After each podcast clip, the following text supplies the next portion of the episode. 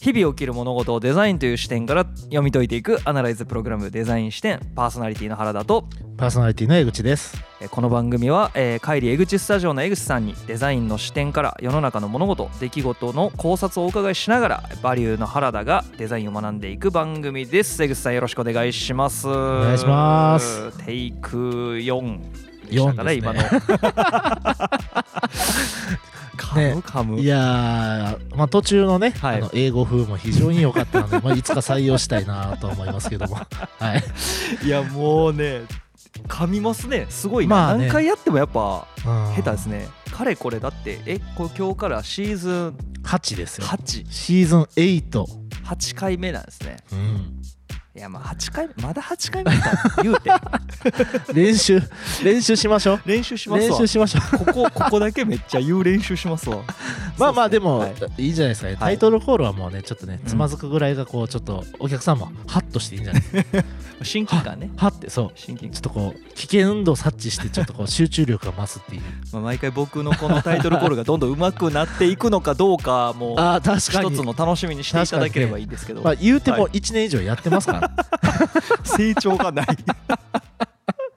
いやということでね、はいまあ、あのシーズンはち、はい、始まりました始まりましたね。イエイ。しかも、はい、なんかまあここまでのこうデザイン視点って結構まあうん客観的な要素が多くて、はい、まあ歴史だったり素材だったりみたいな。そうですね。で今回はちょっとこう主観的な内容だなと思って、はい、まあまああのキャンプの時にちょっと近いんですけど、はいはいはい、キャンプの時よりもよりデザインの話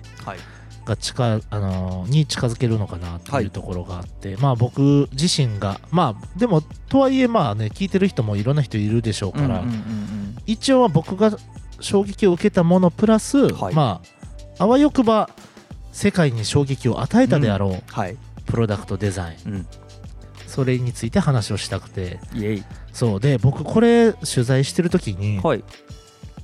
結構自分のこと振り返りました。お自分のそのそうそうデザインにおけるルーツ的なところとか、うんうん、でそれこそ前あのちらっとお話ししたかもしれないですけど高校生の時から一応そのプロダクトデザインの勉強をしてて、うんうんうんうん、でもじゅうはち、高校さんねんか専門いちねんぐらいの時に学校の課題でなんか自分がいいと思うプロダクトをみっつ選んでプレゼンしなさいみたいな授業とかもあって、あの時に一番まあちゃんと最初にリサーチをしてっていうかまあもともといいなって思ってたやつを掘り下げるっていうことをやろうとしてたんですね。ただしデザインが結構ね当時はサブカルチャーな空気感を持ってたっていうか、ねうん、はいはいはいはい、なんかなんでしょうね開かれてなかった。うーん今ってすごい皆さんほらなんか買うときに、うん、いやこれデザインがいいから買いましたとか、今もあの前のあの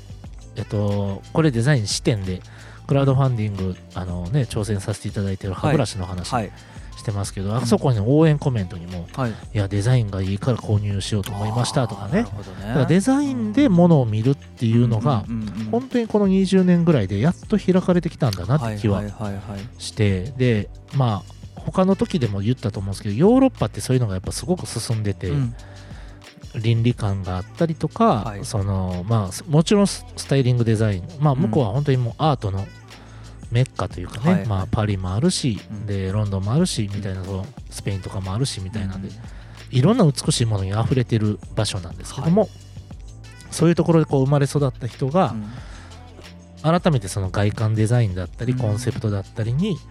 まあ、着目して物を買うみたいなところとかもしっかりあるわけで、はいうんうんうん、じゃあなんかそのねそこが何年ぐらい日本とヨーロッパで開いてるかちょっと分かんないですけど、はい日本はだいぶちょっとこう進んできたなという感じで、で同時にアジアの中国とか韓国、韓国がやっぱねすごい今デザインがもうデザインだけじゃないですけどねマルチメディアっていうかねあの韓国ドラマだったり音楽だったりもそうだと思うんですけどすごくこうビジネスにするのが上手な国だったりとか、あとね台湾とかも独自な文化があってとかで、最近は東南アジアもめちゃくちゃデザインに力入れてて僕ら東南アジアの仕事とかもやってるんです。あ、そうなんですか。そうインドネシアの仕事とかもやってて、はい、なんでまあちょっとアジアの時代がちょっとずつ来てるなっていう部分がで、はい、原田さんあのちょっと聞きたいんですけど、はいままあ、幼少期っていうか、まあ記憶の全記憶ね、うん、ここまでの全記憶の中で一番幼少期の頃に、うん、っていうかまあ一番古い記憶ですね、はい、で、まあ、デザインもしくはまあそれに関係すること、うん、もしくはまあただの見た目でもいいです、うんうんうんうん、けども、えー、とそれらで一番なんかうわーこれいいなって思った瞬間とか覚えてたりしますか？多分デザインっていうものに、うんちゃんと、うん、ちゃんとというかなんていうかな、うん、あの当時デザインという言葉と紐づいてなかったけど、うん、いわゆるデザインという概念に、うん、多分触れたのってギターやったと思うんですよ、うん、エレキギターエレキギターおー、まあ、エレキギターにしてもアコースティックギターにしてもなんですけど初めて多分触ったのがアコースティックギターでそこからエレキギターに行った時にやっぱ形状も違うしとか、うん、重さも違うしとかっていうので、うん、なんでそれで違ったら違う音が鳴るんやろみたいなことを考えた時に多分そこにデザインっていうもののなんか根本的な概念が多分あったんじゃないかなって今なんか話聞きながら僕は多分ギターやったかな。それ何歳の時ですか？多分一番最初ギター触ったのが小学多分ごねん生とか。早いですね。そうですね。父親がもともとアコースティックギターを持ってて家にずっとあったんですよ。あなるほど、ね、で幼なじみのお兄ちゃんが、うんうん、あのギター始めたみたいなのもあって、はいはい、小学ごろくねん生くらいの時に初めて自分のエレキギターを買ってもらって、うんまあ、しょぼいやつなんですけど当時は初心者セットみたいな。ちなみにどんなんなんですか、はい、形はなんですか？あっとねレスポールいやえっとねもうエメラルドグリーンのボディで今で言ったらちょっとあのメタルっぽい感じのあアイバニーズの初心者セットだったんですけどこれアイバニーズってあの分かるか、はいはいはい、なんて言ったらいいか分からない、はい、国産の国産の、まあ、メタル系の人がよう使ってるギターなるほどねへアイバニーズっていうブランド の,、はいはいはい、あのめっちゃ初心者セットみたいなやつでへ、まあ、もうすごい重たいしょぼいギターやったんですけど、はいなんかその要はその幼馴染のお兄ちゃんが持ってるギターとも見た目が違うし、うん、親父が持ってるギターとも見た目が全然違う。なるほどね。何が違う？メタルやからな。そう。まあ、そうだから結局音が違うとかはいはいはい、はい、その形が違うとか音の出し方が違うとかみたいなのをなんか触ってるうちにだんだんそういうのが分かっていってあなんかこうそれぞれの適したデザイン、うんっていうものがあるんやなみたいなのが多分最初やったんじゃないかなと思いますね。だから見た目によってもだから機能に多分ねまずは機能があってその機能に合わせた構造があってみたいな。そうですね。そうなんですよ。なんかそこら辺が多分僕はなんか原点やったんちゃうかなって今改めて振り返るとまあでもエレキギターとかねギターは結構そのもの自体になんかこう、まあ、楽器って結構オーラがあるじゃないですか、うん、そうですね。なんかそういうところに最初に惹かれるっていうのは多分あると思うんですよね、うん、であれも、はい、まあそうですね。例えばバイオリンとかって言ったらもう何百年も前からあるわけで、うんはい、だけど形って多分ほぼ変わってないと思うんですよ。そうなんですよね。そうですよね。でえっとまあプロダクトデザイン的にいくと意味のない形状っていうか、うん、あのただ合理的な形状と意味の形状と両方僕らは使い分けてデザインするんですけどその何百年も前からすでにそれがあったっていうのがなんか例えば気品のためだったりとか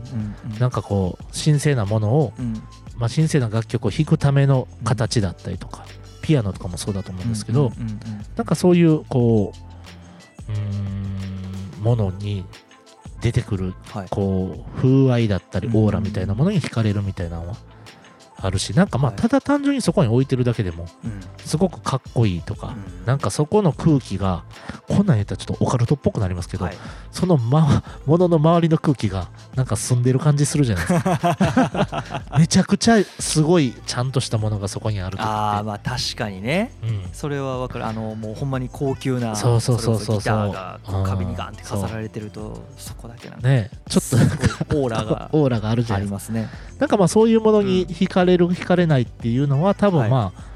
あのー、ね幼少期ってこう経験値が少ないですけどその中でもなんかこうちょっと、うん、あ特別なすごいちゃんとしたものを見たなっていう感覚、はいはいはい、でそれはなんか自然の素晴らしいものを見るのとはまた違う、うん、人が作ったすごいハイクオリティなものを見るっていうことの絵の感動とかかなと思ったりしますね。そうで僕は、はい、うーんとそうですね。レゴブロックをあ小学小学校上がる前からやってて、これまだな、あのうちの両親はまだちゃんと僕が遊んでた時のレゴブロック持ってくれてるんですけど。ありますあります、うちも す, すげえ量あって、でそうかそこか、うん、でそうそう、僕はなんかねレゴブロック多分ですけど中学校上がってもちょっとやってたと思うんですよね。いやうちもそうなんですよ、うん、親が結構そういうところの発想とかみたいなとこ伸ばしたいっつって、うん、レゴをめっちゃ買い与えてもらってて、うん、結構好きで触ってました。そういえばそうそうそうか、確かに言われてみればものづくりの原点とか、まあ、デザインっていう意識とはまだ違うけど、うんうん、そこにあ り, ありますね。そうかそうなんです、言われてみればなんかね、はい、それで、うん、その中に出てくる、うん、海賊のシリーズ、はいはいはいはいはい、わかる、とあったあったロビンフッドのシリーズがあって、はいはいはいはいはい、その海賊とかロビンフッドとか、うん、あとそのお城を守る兵士のなんか盾だったり、ありましたね、こうかぶるこう兜みたいな帽子とか、うん、そういうものの造形だったり、うん、クオリティがすげえと思って、うん、まあ、今見てもやっぱレゴブロックすごいなと思うんですけど、まあそうですよね、確かに確かに、そうあとなんで顔は全部同じやねんっていう当時ね、当時のレゴ、はい、昔のね、あのはちじゅうねんだいぐらいのレゴは全部顔がね、あの善人も悪人も全員笑ってるっていう ね, な, なかなかすごいすごいでもとにかくあのレゴ、ね、色彩もすごい綺麗だし、うんうん、今ってなんかちょっとオレンジだったりなんかねちょっとこう中間色が増えてピンクだったりね、うん、なんかパーツの形とかも結構なんかもうね、そうそうそう、あの専用の形みたいなのが増えて、うん、ちょっとなんかその本質的なところとはちょっとずれてるような気もしなくもないけど、うんっていうのは増えましたよね。そうそうそう、なんかだからレゴ、いわゆるレゴクラシックと呼ばれるやつはなんかめっちゃ限られたパーツでそれで物を作って、それを確かに、そうでもそれをね見立てるってことやってたじゃないですか。確かにこれ何々やねんって言って、いやそうなんですよ、あの、うん、要は僕なんかあの、うん、ロボット系のアニメの、うん、なんて言ったらいいんですかね、勇者シリーズっていうロボットアニメ時代が僕ど真ん中やったんで、でもあれのいわゆる超合金 の,、はいはい、あのフィギュアというかおもちゃがやっぱ高いから買ってもらえない、うん、なるほどね、だからあれをが欲しいからもうレゴで作るんすよね。レゴ優秀、そうもうできちゃうもんなめちゃくちゃあのなんていうんですか、解像度低いやつ作って、でもはちビットのカックカクのやつ作って、カックカクのやつね、わかるわ。でもそれでなんとか自分の所有欲を満たすというか、いやそうっすよね、あ な, なるほどな、確かにそれは原点ですね、うん、そうなんかね、そうそう、自分のことを振り返った時にそれ原点やったなって思うのと、はい、ドーンって来た瞬間っていうのはもちろんまあめちゃくちゃいっぱいあるので、このシーズンはちで何個紹介するべきなんやろっていう今悩みがあるんですよなるほど、ありすぎて、なるほどね、そうでまあちょっとよりすぐってできればまあごろっこでいきたいなと思うんですけど、うん、それでもやっぱ結構振り返ると言ったらミュージシャンが自分の衝撃の受けたバンドとか音楽を紹介するみたいな話ですもんね、うん、そうそうそうなんですよね、これは濃いですね、選び選びきれない部分はもちろんありますでその中でも、はい、あのそのフィルタリングの中で、いやこれはまあ多くの人に衝撃を与えたであろう、はいっていうものを、うんまあ、なるべく紹介したいなと、なるほどね、主観的になりすぎないようにしたいなっていうのはありますね。結構皆さんにも共有できるというか、うん、あ自分も知ってるわみたいな感じのってことですよね、うん、そうですね。で、えっと、デザイン視点聞いてる方ってさんじゅう代が多いんですかね、はい、まあそうですね、一番コアな世代はにじゅうだいこう半からさんじゅうだいの人が多い、うん、はいはいはい、だからまあもしかしたらその中でちょっとねさんじゅうだいこう半の人とかだったら、うわこれそうそう当時こんなんあったわとか、うん、そういうの出てくるかもしれない、懐かしいものが、はい、で若い人はまあ情報的に知ってるぐらいの、実物見たことないけどみたいなのも出てくるかもしれないなと思ったりしてね、